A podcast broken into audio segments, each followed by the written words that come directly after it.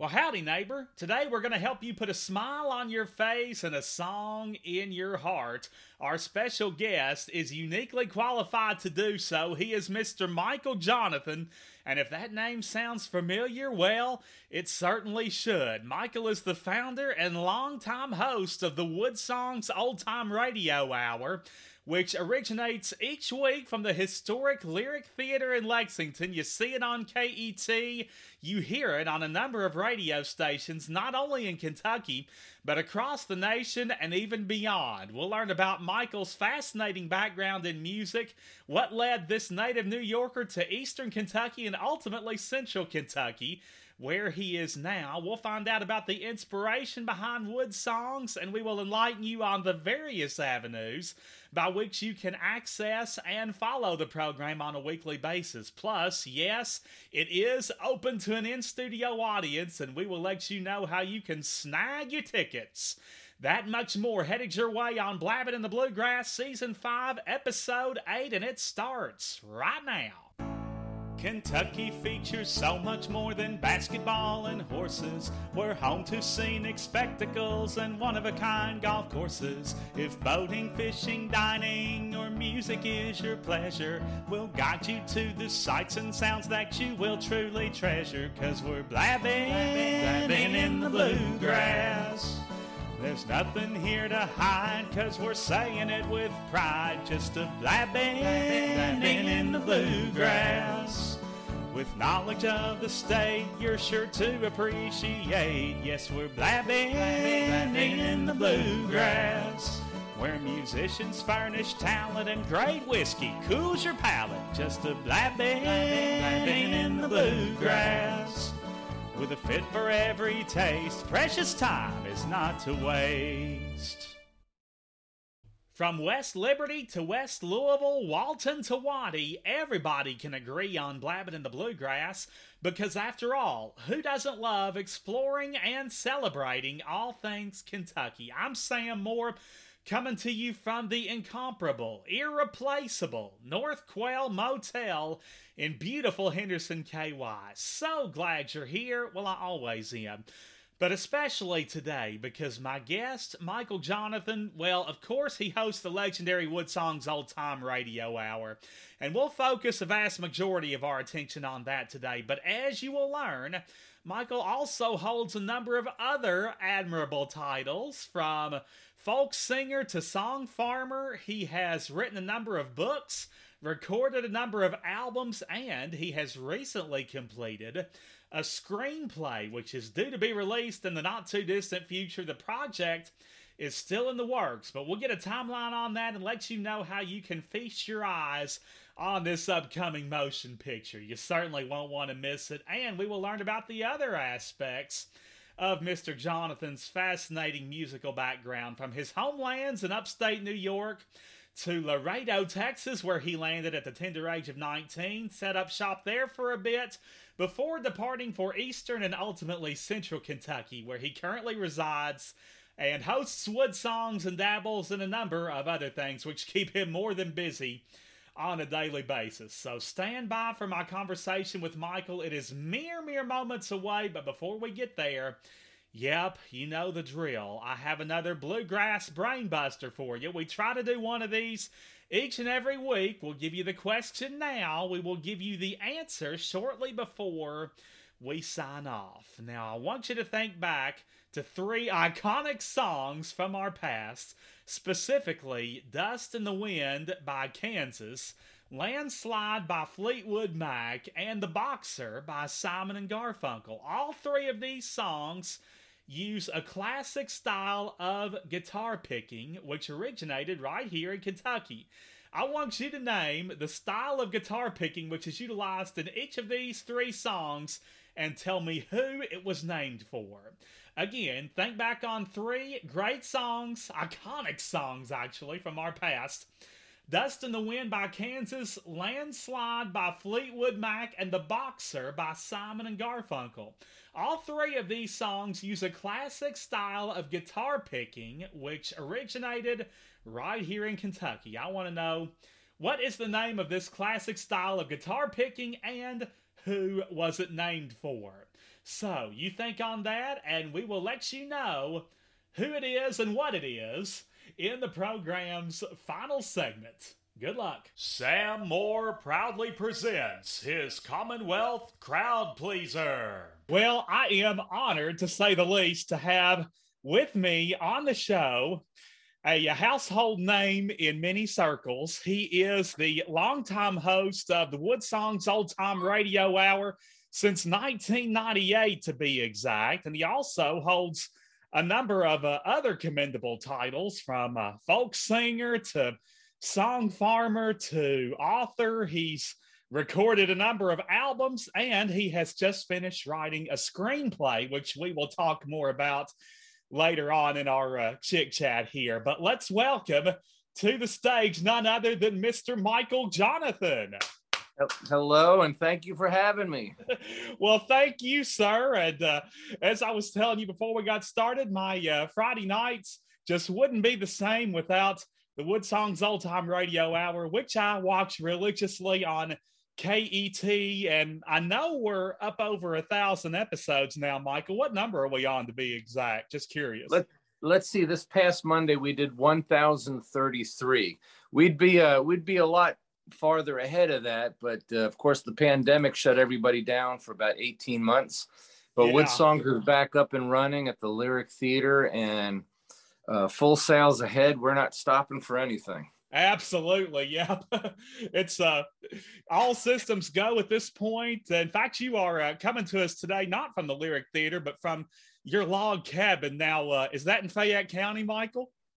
You know, I'm right at the Fayette County line, uh, technically in Bourbon County, but my heart is in Lexington, of course. Right. And uh, uh, Bourbon County is a beautiful rural uh, area. Paris is one of the most adorable little towns in Kentucky, and uh, I'm only a 15 minute drive from uh, from uh, Lexington, where we produce wood songs and and do other things as well. So it's it's a actually a perfect location. It's a log cabin on a hill on seven acres, and we have uh, two little twins that run around with their dogs. And uh, it's been a, a pleasant place to enjoy the pandemic.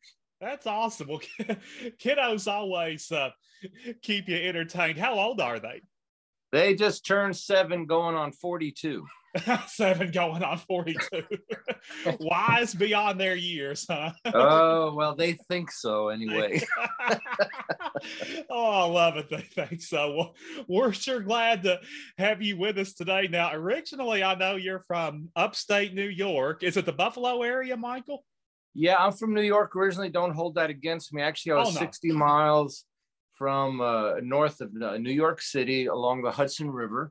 it's a little little community called Beacon. It's in Dutchess County, New York. 60 miles north of the Big Apple. Well, we certainly will not hold that against you. You've been here long enough yeah. that we can. well, I tell I tell it I tell everybody I'm transplanted, but I'm homegrown. There you y'all love it. Transplanted but homegrown. That's a, a good way to look at it. Now, uh, a vast majority of your adulthood endeavors and uh, achievements, Michael, um, have stemmed from your lifelong love of music. So tell me, if you would, how you found your passion for music as a youngster in upstate New York, sir. Well, it's uh, in- interesting that you ask that. It's it was uh, I lived in Beacon, New York, along the Hudson River. My neighbor was a very nice, pleasant older guy. He claimed to play the uh, he claimed to be a musician, but he played the banjo, which to us rock and roll kids, unless you could plug the thing in, it's not a real instrument. Right. so, so we just he was very pleasant. He was a good guy. He would uh, come down to our school whenever there was a a thunderstorm and he would chop up the uh, fallen leaf, you know, the branches and limbs because he heated his home with the with firewood, which again in New York was a very odd thing to do. And uh, after high school, I uh, got offered a, a, uh, a little a job at a very tiny little radio station along the Mexican border in Laredo, Texas. Total um, opposite um, end of the country. I know, right? Culture shock. My first culture shock is KVOZ radio, is an AM station right on the Mexican border. Ah. And they gave me the midnight to 6 a.m. shift. I'm only I'm only 19 years old here. Right. And about th- three in the morning one day, I was playing what they call an oldie song, and it was Roger McGuinn and the Byrds, and it was a song called "Turn, Turn, Turn." And I'm playing the record, and I'm looking at the song information, and I noticed it was written by my neighbor. And I said, "Oh, that's who Pete Seeger is." and so, so I, I called I called him up. I called him up and I, I said, Pete, it's Michael from next door. I, I just found out you're Pete Seeger. He's like, he, yep, that's like, me. he goes, he goes, well, I have been all my life. Yeah. and uh, that that that sparked something in me. I don't. I I can only um, refer to it as a musical evangelical moment. Well, and I wanted I wanted to be a folk singer, and I said, "What do I do?" And he said, "Go to the Appalachian Mountains. That's where you learn." And I landed in a little Kentucky hamlet in East Kentucky called Mousie, Kentucky. Mousie, yes, indeedy, and uh, we'll talk more about that here in a bit. But yes, I did read that you grew up in the neighborhood of Pete Seeger, but I guess uh, y'all didn't happen to spend any time together or anything during your childhood. Well, in not you know not like friends or anything, but I'd see him around a lot, and I, I even was at his log cabin for some some building thing he was doing. A bunch of friends of mine said, "Hey, we're going up there to." help an older guy out and i spent an afternoon there i didn't realize who he was i was a kid i was stupid i did not know who he was and then when I found out, he became uh, very much a uh, musical mentor of mine. Later on in life. Well, that's cool. Little did you know he was a legend that would ultimately mean so much to you. Now, did you uh, have any background singing and performing prior to leaving upstate New York, Michael? I wanted to be a cartoonist. Actually, I had a cartoon strip published in uh, 17 newspapers. My big hero was Charles Schulz of Peanuts oh, fame. Oh yeah. and uh, I I had an accident in my stepfather's uh, shed. I fell on a a tree saw and it cut up my left arm. And the doctor prescribed the guitar as physical exercise for my left wrist. Mm. And that's what started me on my musical path. Was a was a pretty serious injury to my left hand. Oh, gotcha. So ever since then, you played the guitar religiously, and then uh, went to Laredo, Texas. You were just 19. You uh, took the graveyard shift at an oldie station. Now, how long were you there, Michael? and I was there for about two and a half years, and I ended up moving uh, Footloose and Fiance Free to uh, Mousie, Kentucky. Ah. Got a little little place. I, I, I found a place for $150 a month, 26 acres of land, but almost all of it was on a, a uh, 45 degree angle.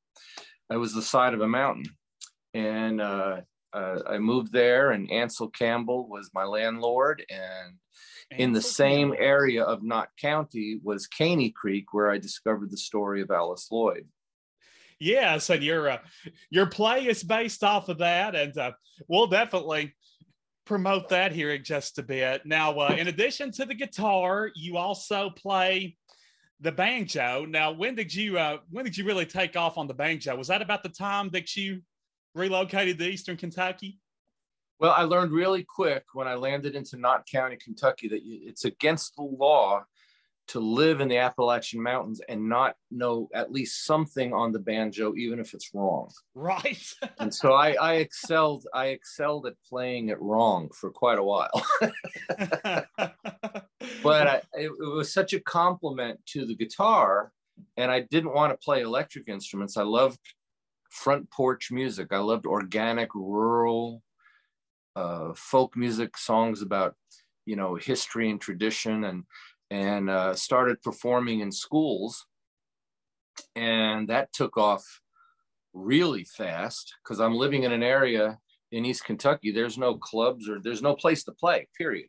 No. And so you had to you had to create your own thing. And i was like you know uh, when i was a kid pete seeger would you know he played in schools and stuff maybe i can try that and so I created a concert series called an Earth Concert that uh, was about uh, tradition and history and cleaning up our homes and keeping our, our, our mountains clean. And hundreds and hundreds of schools um, brought me in to perform to the kids. I think I played to about three and a half million kids in a four year time stretch. How about that? And these were schools, I take it not only in Kentucky, but uh, all the way across the nation, or at least a fraction of it. Uh, 14 states. Kentucky was wonderful because uh, the Department of Natural Resources, what they called it at the time, um, endorsed what I was doing. So all the schools started saying, "Hey, can you come here? Can you come here?" Um, I even remember once the Secretary for Natural Resources landed at one school in Prestonsburg in a helicopter because she wanted oh. to come and see the concert. I'm just a trust me, I'm just a long-haired nobody um, playing in schools for kids and and a government official comes in in a helicopter to come see what I'm doing. I mean, I was I was flabbergasted. Yeah, that, that's how you know you're special. Although I'm sure it was slightly intimidating at first. More than a little, but you have to keep in mind my, my concert set was only 25 minutes because I had to do it within a normal class period. They had to get in, settle down, concert, leave, go back to the classroom before the period ended. So I, I'm only playing five or six songs. Sure. it was it was a really easy gig. I mean, I'm telling you. Real short sets. but I got I got thousands and thousands of physical letters from kids after the concerts telling me stories about how they went down to the creek and they cleaned up the trash and they went into the fields and and uh, and took the old tires and brought them to the dump and uh, got grandpa and, gra- and, grandma to help me clean up our yard. And you know it was a, it was a really very very effective uh, concert series. I was very yeah. proud of it. Good music and a good message delivered. So there you are um, before Eastern Kentucky and Laredo, Texas, right down there on the Mexican border. And then from there, you uh, ventured to Knott County. So I got to ask you, you mentioned culture shock when you got to Laredo. I know it was another dose of culture shock when you got to Knott County. What were your first impressions of Eastern Kentucky when you got there, sir? I loved it. It was wonderful. I tell you what, the, the, the folks in the mountains are sweet and they're sincere and they're passionate and they're happy and they're friendly and they're loyal, but you cross them one time and they'll strangle you. And it's as they should, as they should. And what I learned very quickly, I mean, as a young guy, I, you know, still a kid. I, I wasn't trying to change anything.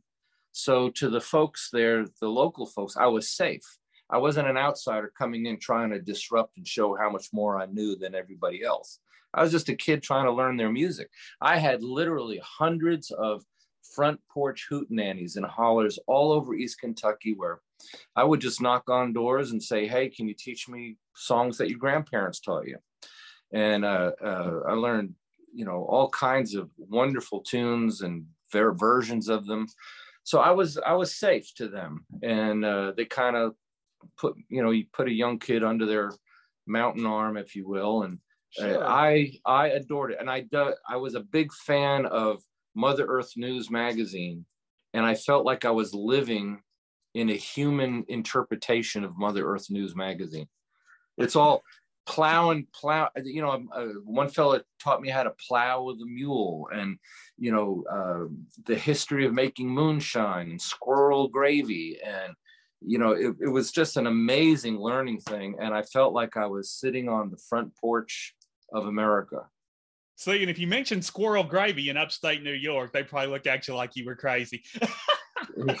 they would they would commit me to the nearest mental institution. Yeah, ah. but I tell you what, it was that's what they, that's what they did. They'd go out and hunt squirrel. They'd make gravy out of the meat, and you know, I don't eat much meat now, but at the time, I, I was try I was willing to try anything. When I was in when I was on the Mexican border, I tried everything, tripas yeah. and fajitas and the whole thing. You know.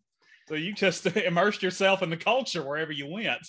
I would baptize in whatever waters were local at the time. there right. you go. So that's why the Eastern Kentuckians welcomed you in because you weren't trying to be different. You just wanted to be one of them. Now, uh, after several years, like you said, of uh, learning the music and the culture and um, performing the marvelous music of the mountains, the era of the Wood Songs old time radio hour began in 1998. So, uh, explain, if you would, Michael, the inspiration behind Wood Songs and tell us how this popular program ultimately came to fruition.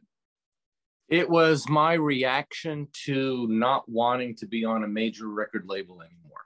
Ah. When I, I left I left Mousie, uh, I was living in the mountains, and after a couple of years of that, you know, I, it took me two hours just to start my trip wherever I was going, and uh, I, I knew I had to get closer to a media center, uh, airport where the highways were. So I moved to Lexington, and uh, Billboard magazine did a big feature story on this unsigned kid roaming the mountains selling a hundred thousand records, and you know he wasn't signed to a label, and so every record label on, on, the east and west coast tried to sign me and i finally signed with capitol a uh, division of capitol records.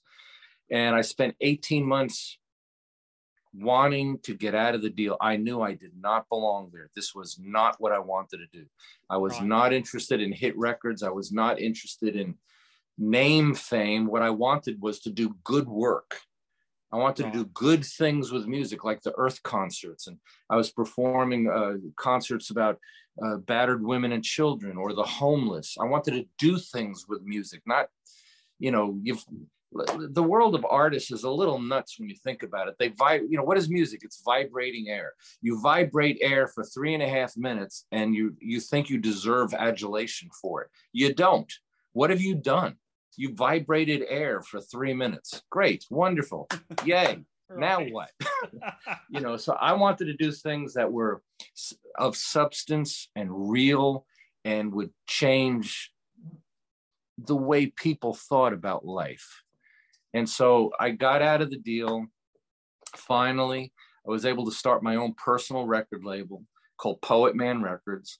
And a friend of mine, a, a, a bluegrass luthier, wonderful man in Winchester, Kentucky, named Homer Ledford, I was sitting in his basement and he's building an instrument and we're chatting about music and songs and the smell of linseed oil and maple wood and sawdust is in, in the air and the the the phrase wood songs came to me. And so I wrote a song about it which became an album. And I wrote a book on Jean Ritchie's porch in uh, in Viper, Kentucky. That became the first Wood Songs book. And I was on tour with uh, Judy Collins after that, and we'd play in this big outdoor amphitheater in Chicago called Ravinia.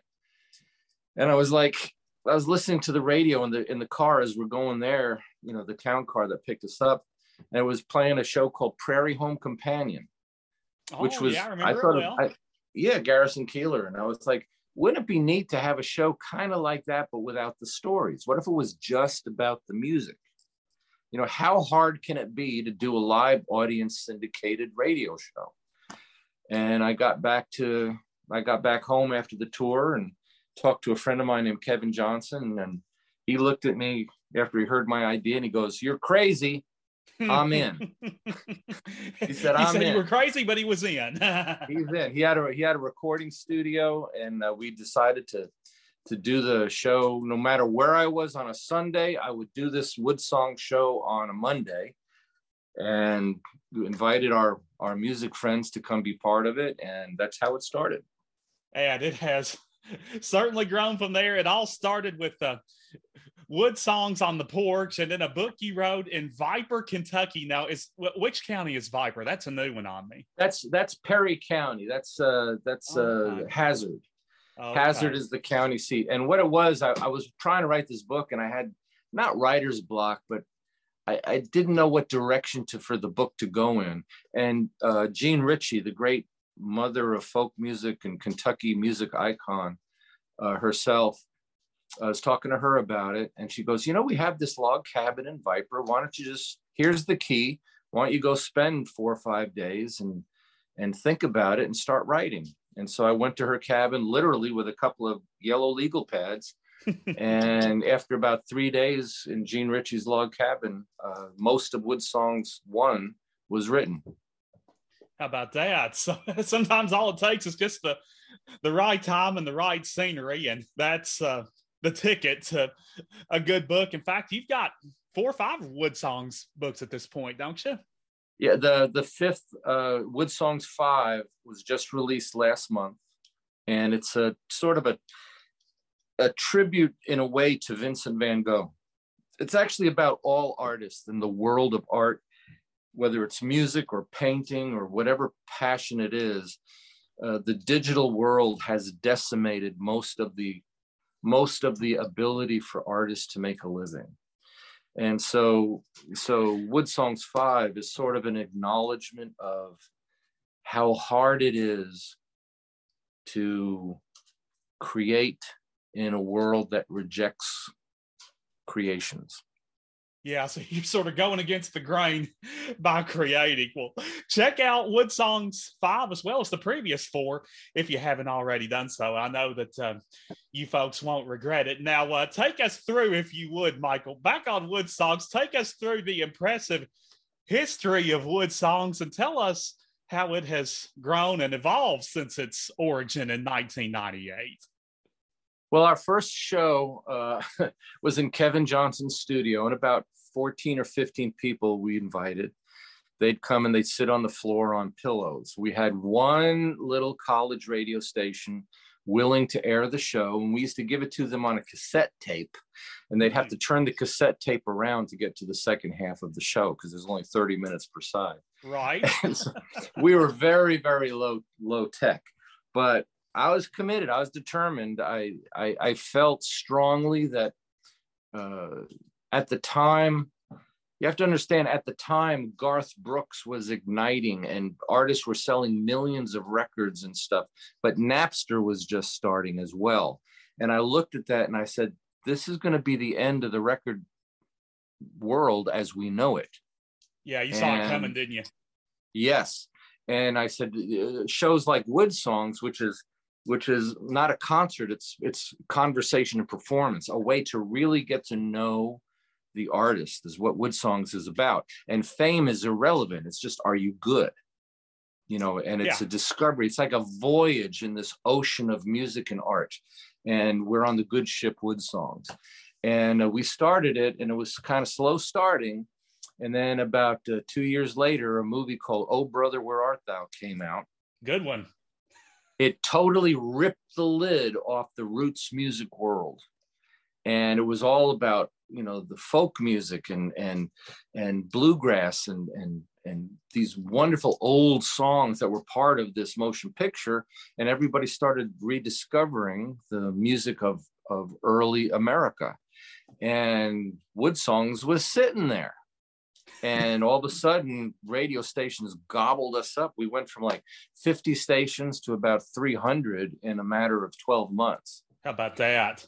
Yep. And so we just kept on going and now now we're on well over 500 radio stations. It's on pbs nationwide. Ket is our host affiliate. It's on american forces radio network in 177 countries and it's on the rfd television network which is a great uh, tv channel to be on coast to coast and uh, and we're in schools as well. You can get the show in, in your classrooms with lesson plans.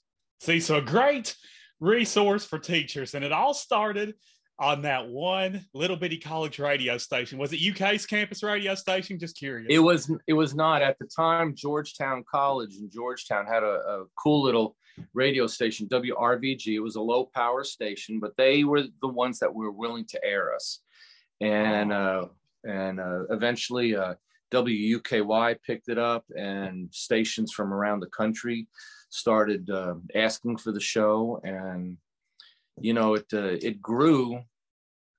I won't say fast; it grew very steadily. Yeah, because you have to remember, you have to remember the Wood Songs. What makes it unique is that it's all volunteer run. Nobody gets paid, not even the artists who come on the show. They don't get a nickel. It goes free to public radio, public television, RFD, American Forces Radio Network. The theater is free. The crew is all volunteers. Uh, local restaurants put, uh, feed them for free. Hotels uh, put them up for free. Uh, love is the greatest transaction of the arts, and I wanted Wood Songs to prove it. Well, I'd say it definitely has proven it and will continue to do so. Now, how long have you been at the Lyric Theater, Michael? Let's see. Uh, we're just finishing up our ninth year there.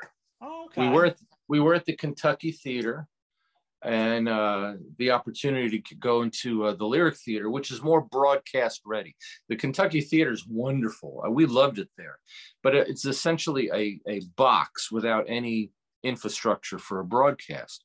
The Lyric Theater was designed for a broadcast, the lighting grid, the staging, the, the lighting booth, the TV booth, the, the digital audio boards and everything. So when they invited us to come to the Lyric, it was nothing to think about it. As much as we hated to leave the Kentucky Theater, um, going to the Lyric was the smart thing to do.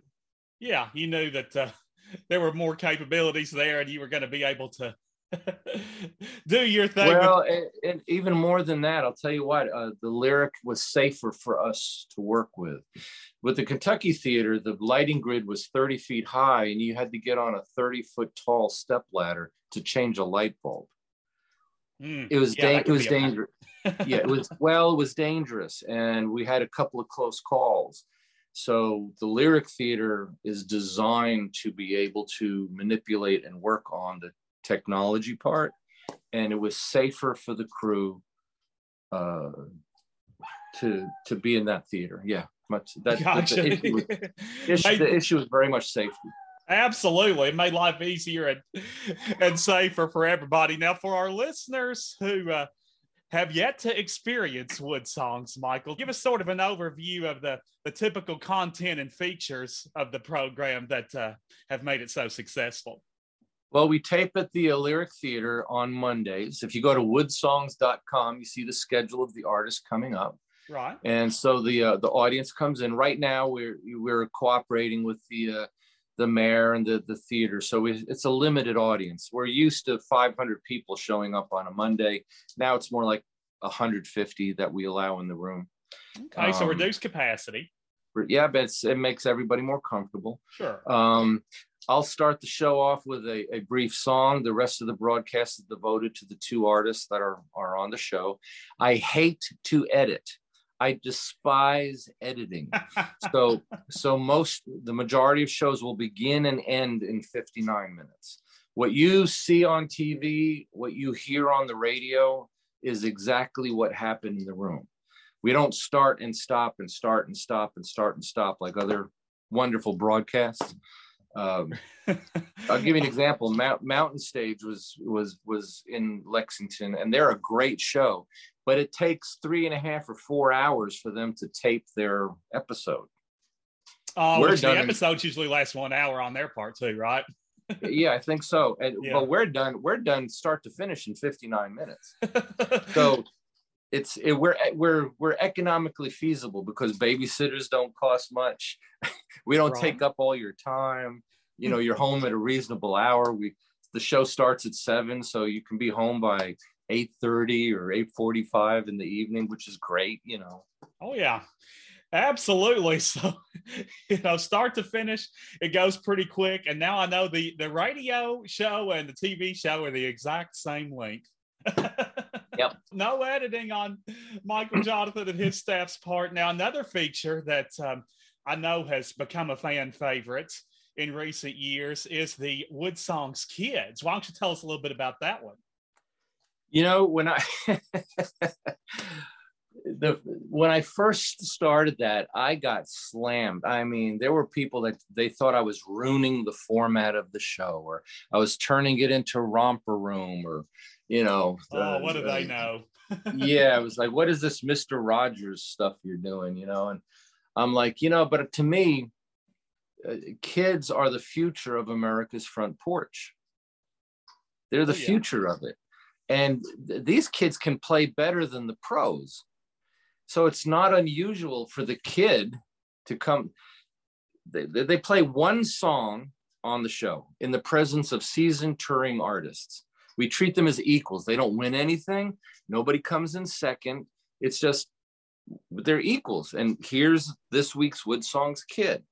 and invariably they're the ones who get the standing ovation they're the ones that get the extended applause they're the one that that knocks the wall out of the back end of the theater they're the stars of the show a lot of times they steal the thunder more often than not yes so so it's it's it's the highest rated portion of our hour and uh, i'm very proud of it that uh, these kids come from all over the nation to Beyond Wood Songs to play that one song in front of an international audience.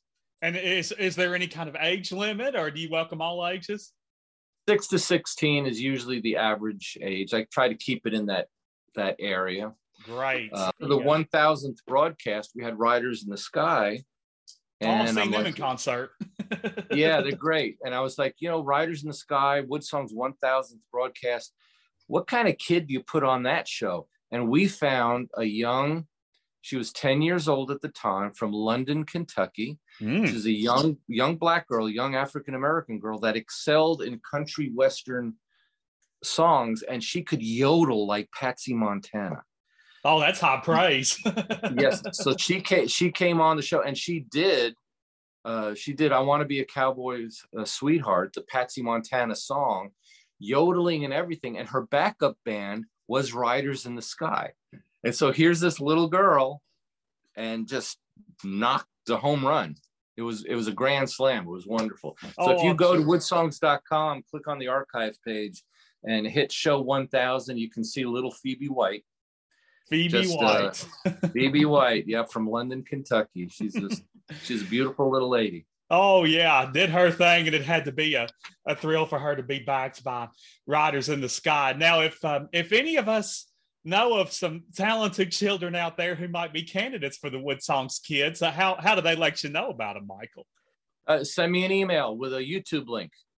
Perfect. Michael at woodsongs.com. Michael at woodsongs.com. Just send me a send me a, a little cell phone video. That's all it has to be. Michael and, at Uh, that's it. and uh, we look at we look at everything. True story. Uh, Tommy Emmanuel from Australia is arguably uh, the greatest acoustic guitar player in the world, and his hero is Chet Atkins. So he was on the show, and I was like, we got to get a kid that matches this guitar world that Tommy's part of. And so we found a little kid named Parker Hastings. He was 13 years old Oh, I've heard him on the show. Yeah. yes, he Parker played the song that Tommy Emmanuel wrote for Chet Atkins. Oh my goodness, he's that's 13, a tall task. He's 13 years old. We just did a tribute show to uh, Tony Rice, and we had John Cowan from uh, New Grass Revival and country star John Berry and Marty Raybon from uh, Shenandoah. They were all on the show, tribute to Tony Rice. And uh, we found a 12 year old kid, a little girl, that stood there by herself and played Tony Rice Crank to 11. Pretty impressive for 12 years old. oh, she blew everybody away. I mean, just 12 years old, just standing there and just, just hammered. She just shredded that guitar, clean as a whistle. Her notation was perfect, but she she played Tony Rice songs on it.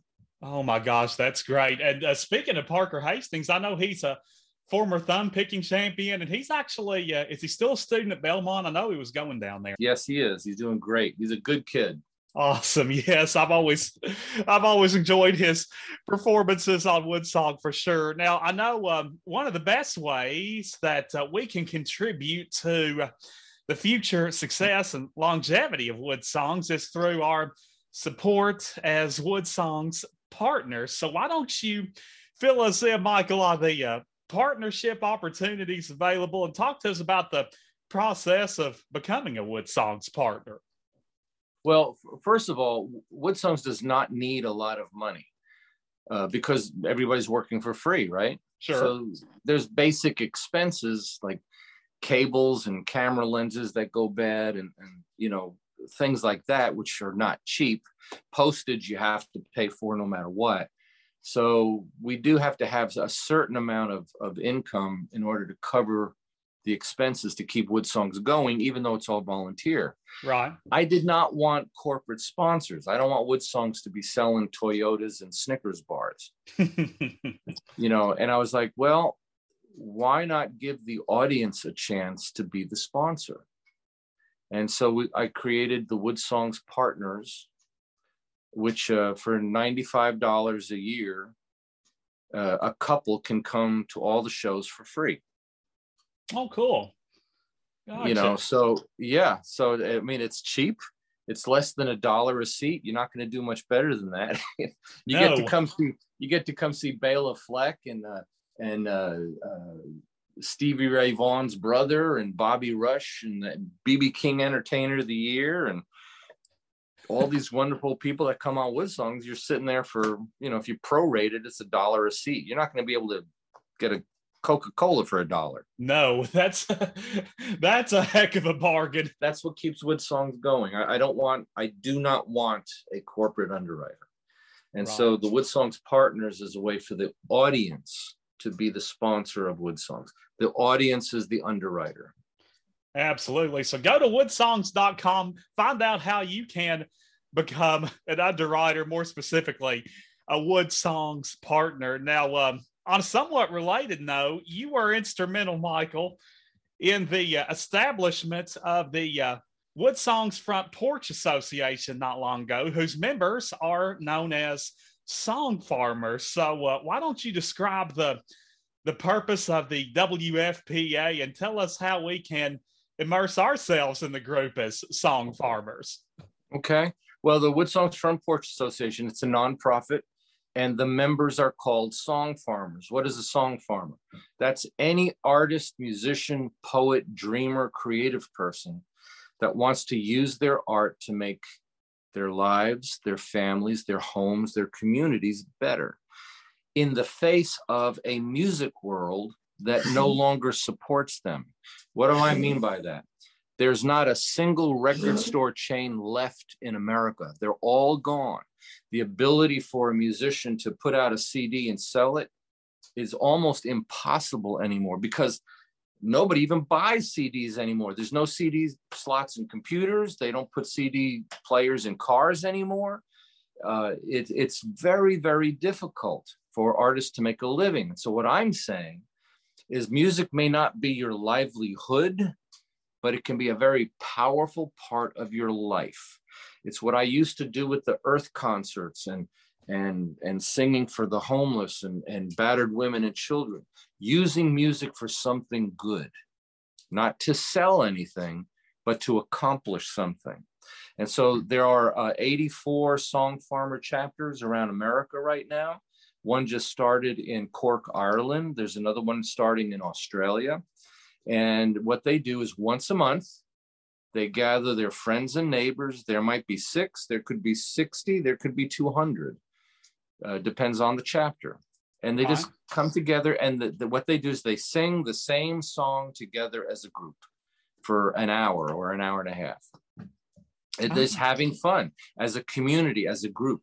We call them song farmer gatherings, where friends and neighbors gather together, you bring your instruments. If you can't play, come and listen. Little tiny Cabot, Arkansas, a tiny little town in Arkansas, was averaging 200 people at a time. They, they would do it at the uh, public library to have the song farmer gathering. Tellico Plains, Tennessee, Perry Breakout there uh, started a chapter and they do it at the community center and the place packs when they have their song farmer gathering. They, they come bring their their cello or their guitar or their banjo or their fiddle, the harmonic. It doesn't matter what it is. It's the fun and joy of music, and the purpose of song farmers is to to reintroduce the spirit of America's front porch in the communities that have lost that spirit. And the Song Farmer chapter leaders are usually the musicians that the music business has left behind. Gotcha. I see. So these are, you know, good, strong local talents neglected by, like you said, the music business, but they're bringing a lot of life and music to small communities in many cases. And I take it we got quite a few here in Kentucky as well, don't we, Michael? Yeah, there's several chapters in Kentucky. Uh, you know, Florida has already has 11 chapters in just Florida alone. In just Florida, and that's pretty impressive. There's more. We were we were like screaming, growing so fast, and then the pandemic hit. Uh, so everything went on pause, like the rest of the world did. Sure. But the song farmer world is reactivating now, and chapters are forming. Chapters are coming back together. So if you go to songfarmers.org, uh, you can find out more. And uh, we're having our our sixth national gathering of all the song farmers will be at Renfro Valley this uh, April 29 and 30. Oh, so 29th and 30th, the representatives from all the chapters will be there. So uh, go to songfarmers.org and find your nearest chapter and feel free to reach out for more info and definitely get involved. Now, finally, Michael, we, we touched on this a little bit ago. And in addition to your duties as Woodsong host and author and, uh, you know, recording albums, all that fun stuff, you are also a playwright and you channeled this skill not long ago in the creation of a screenplay entitled Caney Creek, The Legend of Alice Lloyd. Now, I know this project is still in the works as we speak, Michael, but if you would, why don't you give us an update on uh, where we currently stand on that and perhaps maybe a sneak preview of this upcoming motion picture. Sure. Okay. Well, you know, it started when I wrote a, a, an actual play about Henry David Thoreau called Walden. And if you go to waldenplay.com, we actually filmed it for uh, PBS and it airs in the spring on PBS stations around the oh. country. It's been performed by over nine and a half thousand uh, schools and colleges and and community groups uh, in 42 countries. And so I looked at it and I was like, you know, how hard can it be to write a play and get it into the hands of people? Um, the story of Alice Lloyd has always intrigued me ever since I found out about it when I lived in Mousie. So when Walden worked, I said, well, how hard can it be to write an actual movie? I wrote a play. How can how how, how do you write a movie script? And so the story of alice lloyd in a nutshell she's uh, 40 years old. She's a journalist in boston. She has a stroke and spinal meningitis. Her husband decides to leave her. She's alone with just her little old mother. The doctors say she has six months to live maybe longer if she moves south the her her pastor says you know we have a little church in Hindman, Kentucky. Um, a mission home. You can move there because the locals ran the missionaries off. The the the home is there. It's south. It's Kentucky. It's warmer than Boston. Uh-huh. And so so she decided to move there with her little old mother. And she got there in November of 1915. In February, a mountain man named Abisha Johnson heard that Alice Lloyd had moved into the county. And he had a dream that this foreign woman would teach his 11 children to read. And he this is all true. He woke up from his dream and it was the middle of the night. It was snowing. He crossed two mountains. He lost his shoe while crossing the mountains. He was barefoot. Uh, he collapses on alice lloyd's door begs her to come to caney creek and says if you come to caney creek i will build you a schoolhouse and i will give you my land as payment mm. for coming to teach my children, which to a mountain man to offer his land is everything. I'm and telling you, so, that's something. yeah, well, Alice Alice moved there. Um, today, the campus of Alice Lloyd College is in fact Abisha Johnson's old property. Right, and that's um, in Pippa Passes. It's in Pippa Passes, right near Hindman, Hindman and Whitesburg. It's right in that area. Yes, indeed. and uh, she she outlived the doctors that said she was going to die after World War II. Um, the economy of the mountains crashed because they didn't need as much coal anymore because the war was over with, and uh, she's about ready to file bankruptcy, and she couldn't keep her school going anymore, and uh, uh William Dutton was the um, CEO of uh, of not Dutton. Um, the chemical company. Help me out here. Uh, chemical company. Starts with a D. Starts with a D. Why my brain is, is stopped. I know I'd know it if I heard it. yeah, I'll, I'll, get to it in a minute. Big chemical company at a, at a Delaware. And uh, he was sending her a monthly stipend to help her out. And when he died, his accountant saw this check going every year to this woman that nobody knew in East Kentucky. And they thought that he sired a, uh, a child an heir. So they went to East Kentucky essentially to pay off Alice Lloyd so she wouldn't make any more claims to the DuPont Chemical Corporation. And oh, DuPont, uh, there we go. It's DuPont. and so uh, he gets there and he finds this crippled little old lady and a couple hundred students. And he's like, oh my God, this is incredible. So he goes back to Delaware, tells everybody the story. William Bennett was a writer friend of his. Here's the story, writes an article about it, sends it to Reader's Digest. They publish it and on the West Coast, a, movie, a TV producer's at his desk, gets the mail, reads this story in Reader's Digest magazine, and he decides he wants this lady on his show. And this was Ralph Edwards, and he had a show on NBC called This Is Your Life. This is your Alice life. Lloyd had not been out of Caney Holler for 26 years because she was sick. She right. was crippled. and they trick her to go to a three day train trip to California to meet this mysterious man who's going to help save the school because they're filing bankruptcy. She gets there and she's sitting in this strange little living room with a big curtain. It parts, there's an audience. Ralph Edwards comes out, and uh, at the end of the show, he turns to America and he says, Give her, send her a dollar. Send her oh, whatever. my goodness. so on the way on the way back to uh, to Pippa Passes, the uh, postmaster in Lexington calls the sheriff in Hazard, who gets the call, runs out into Main Street in the rain, deputized 14 men, gave them all shotguns, and they surround the Hazard post office, waiting for three loaded trucks coming in from the Lexington post office full of mail addressed to Alice Lloyd. Oh my and goodness, that's, that's what, awesome. That's what that's what saved the school. It's a true story. All this really happened and I wrote the screenplay for it for a motion picture, and it has now been optioned for production. So we'll we'll see what happens.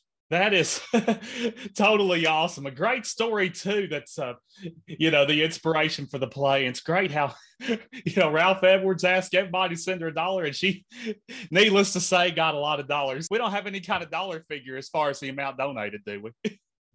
Well, uh, they estimate that what she was sent in today's money was six million dollars. Oh goodness! So it would have been six million today. Well, that's that's pretty. If you want to see, if you want to see the video of her on "This Is Your Life," go to CaneyCreekMovie.com. Caney with a C, CaneyCreekMovie.com, and we posted the the video clip of Alice Lloyd on Ralph Edwards' show on NBC, where he turns to the audience and tells everybody to send her a dollar so you can go see the actual film clip. You know, this is a true story. This actually happened. It's an amazing uh, piece of Kentucky, uh, Appalachia history. They describe the Caney Creek script as Dances with Wolves um, of Appalachia. Dances it's the Dances with Wolves, with Wolves of Appalachia. It's presenting the mountain people as as honest and sincere and loving and caring for their families, loving their communities, uh, hurt by the outsiders, but wanting to make a better life with what they had and what they consider their home. It's a very respectful presentation of the mountain folks, but oh my God, the things that happened out there are just incredible. Oh, it's it's crazy. And if you haven't uh, if you haven't seen that video like I haven't, go online and check it out. It'll definitely it'll definitely bring tears to your eyes, no doubt. Well, Michael, I have certainly enjoyed our conversation. Now, finally, before we wrap things up here, how about offering some words of wisdom for young musicians seeking to develop their craft and perhaps excel on the big stage? the music business has changed. The idea of vibrating air for three and a half minutes and become a glorified star is virtually over. So you have to do things that matter. Uh, remember that the things that make music and art work is not money, it's not fame, it's not managers or record labels or corporate partnerships. What makes music and art work is love. Love is the greatest transaction of the arts. It always was, and it always will be. So you have to love music and love your place in it, the reality of what your place is. You have to love it very, very much. And the other thing that I would tell anybody who wants to uh, be in music or art, don't suck. it does help not to suck. D- don't waste the audience time by not working on your craft. You don't have to be famous to be on Wood Songs. You just have to be very, very good. Just have to be good. We say it every single week. That's right.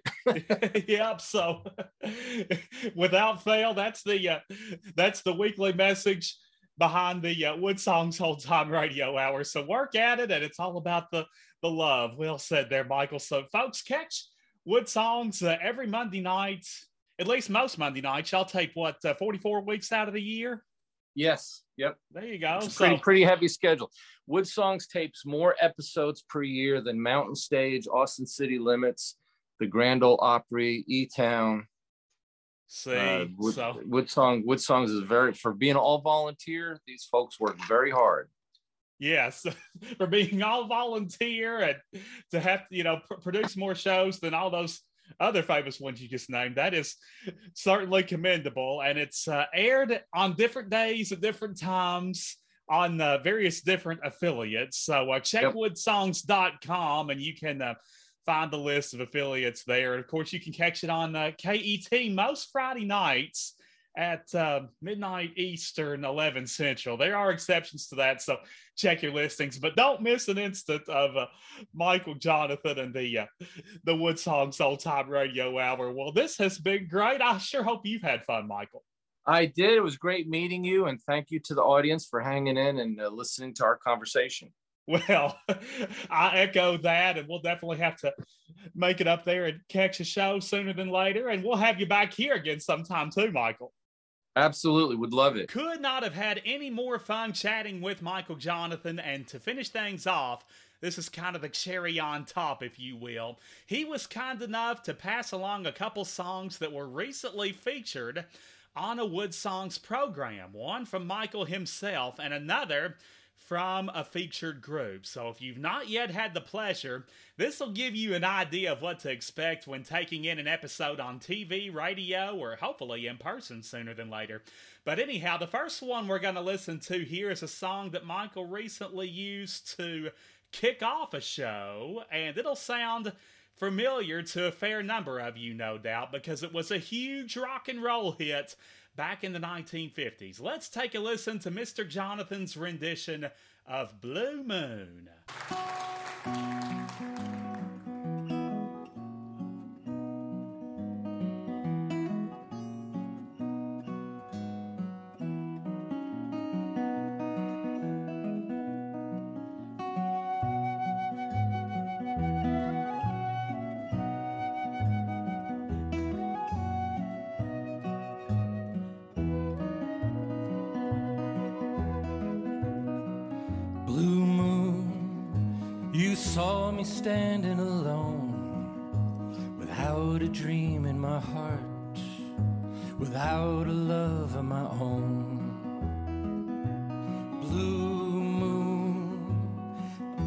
Just what I was there for. You heard me saying a prayer for someone I could really care for.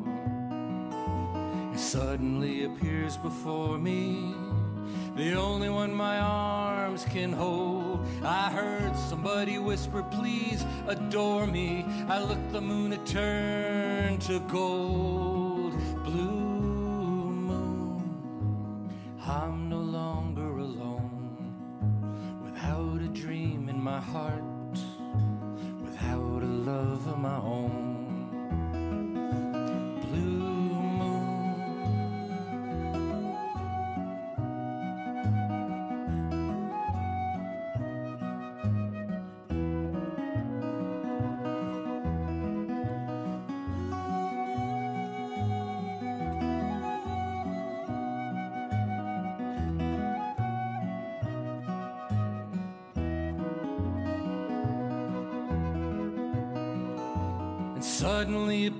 before me.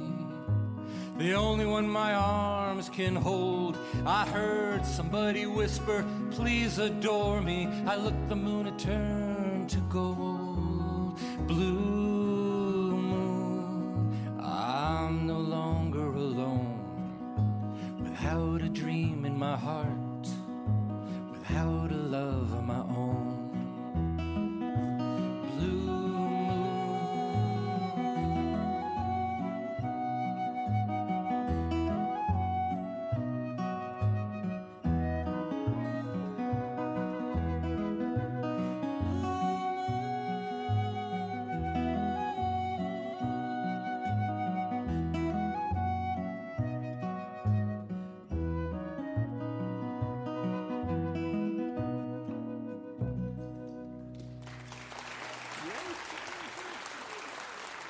How about that? A very unique spin on a classic rock and roller, Blue Moon, Michael Johnathon's opening song from a recent Wood Songs Old Time Radio Hour. And now, from that very same show, we proudly present music from one of Michael's featured groups. They are known as the Quebe Sisters. And here's Michael now to give us a brief description of them and introduce their song. They are probably best described as if Bob Wills dated the Andrews sisters, they'd have given birth to these three sisters here. Please don't talk about me when I'm gone. That's the song that'll introduce them was. Please welcome to the Quebe sisters on the Wood Songs. Old Time Radio Hour.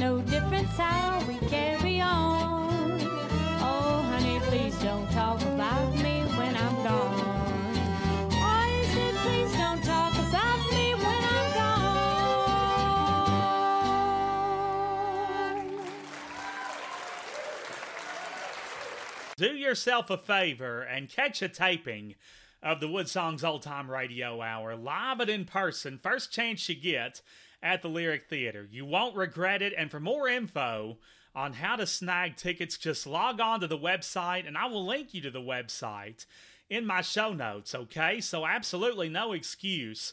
And if you meet Michael while you're there, which hopefully you do, let him know you heard him here on Blabbing in the Bluegrass. Better yet, shoot him an email in the meantime at michael at woodsongs.com. Again, his address is michael at woodsongs.com. Thank him for coming on because you and I both know there are plenty of other things that man could have been doing besides coming on here with me. But I sure enjoyed it, so reach out, let him know you heard us. He'll be glad you did, so will I. It'll be a win win for both of us if you inform him that you took in our conversation. So, plenty more fun where this came from. It's headed your way next week. In fact, Good Lord willing and the creek don't rise. Our next show comes your way in March. Yes, indeed. It's hard to believe the first two months of 2022 are darn near in the books, but uh, next show is scheduled for March the 2nd, next Wednesday, so make sure you're here for it or I would miss you. But uh, for now, before we wrap up this week's edition, I have the highly anticipated answer of this week's Bluegrass Brainbuster which did fit the music theme, and we wanted you to think back on three iconic songs from our past, specifically Dust in the Wind by Kansas, Landslide by Fleetwood Mac, and The Boxer by Simon and Garfunkel. All three of these tunes utilized a classic style of guitar picking which originated right here in Kentucky. You were to name this style of guitar picking and tell me who it was named for. And your answer it was known as Travis picking. Yep, all three of the aforementioned tunes utilized a guitar playing style known as Travis picking, and it was named for its creator, Mr. Merle Travis, a, a Muhlenberg County, Kentucky native. He was a very influential singer, songwriter, guitar stylist back in the day. In fact, he preferred it be called Muhlenberg picking in honor of his former stomping grounds. But anyway, he wrote 16 Tons for Tennessee Ernie Ford, which I know a number of you are undoubtedly familiar with. Plenty of other songs. He also did quite a bit of acting, and he had quite a bit to be proud of, needless to say, before his untimely death in 1983, sadly due to uh, a fatal heart attack. So rest in peace, Mr. Merle Travis. But again, Travis picking is your guitar style. It was named after the late, great Merle Travis, Muhlenberg County, Kentucky's very own. And uh, they should be proud to claim Mr. Merle Travis there in Muhlenberg County. So, before we let you go, I want to remind you to email me with questions, comments, suggestions for future guests, topics. Bluegrassblabbing at gmail.com. That's how you reach me. You can also touch base via the Facebook page. All you got to do is search Blabbing in the Bluegrass. Once you get to Facebook, that'll take you right to us. Like and follow the page if you're not doing so already, because all of my previous shows are there. You can also stay up to date with uh, future teasers on upcoming shows as they are presented. Make comments, leave messages, and don't forget, you can listen and subscribe to Blabbing in the Bluegrass free of charge via four podcast directories. These include Apple, Google Podcasts, Spotify, and Verbal. And more to come. But for now, those four Apple, Google Podcasts, Spotify, and Verbal so don't you dare miss a minute of any previous or future Blabbing in the Bluegrass podcast. And until we meet again, you know what you gotta do. Keep laughing, keep smiling, and keep blabbing, blabbing in the bluegrass. There's nothing here to hide, cause we're saying it with pride. Just a blabbing, blabbing in the bluegrass.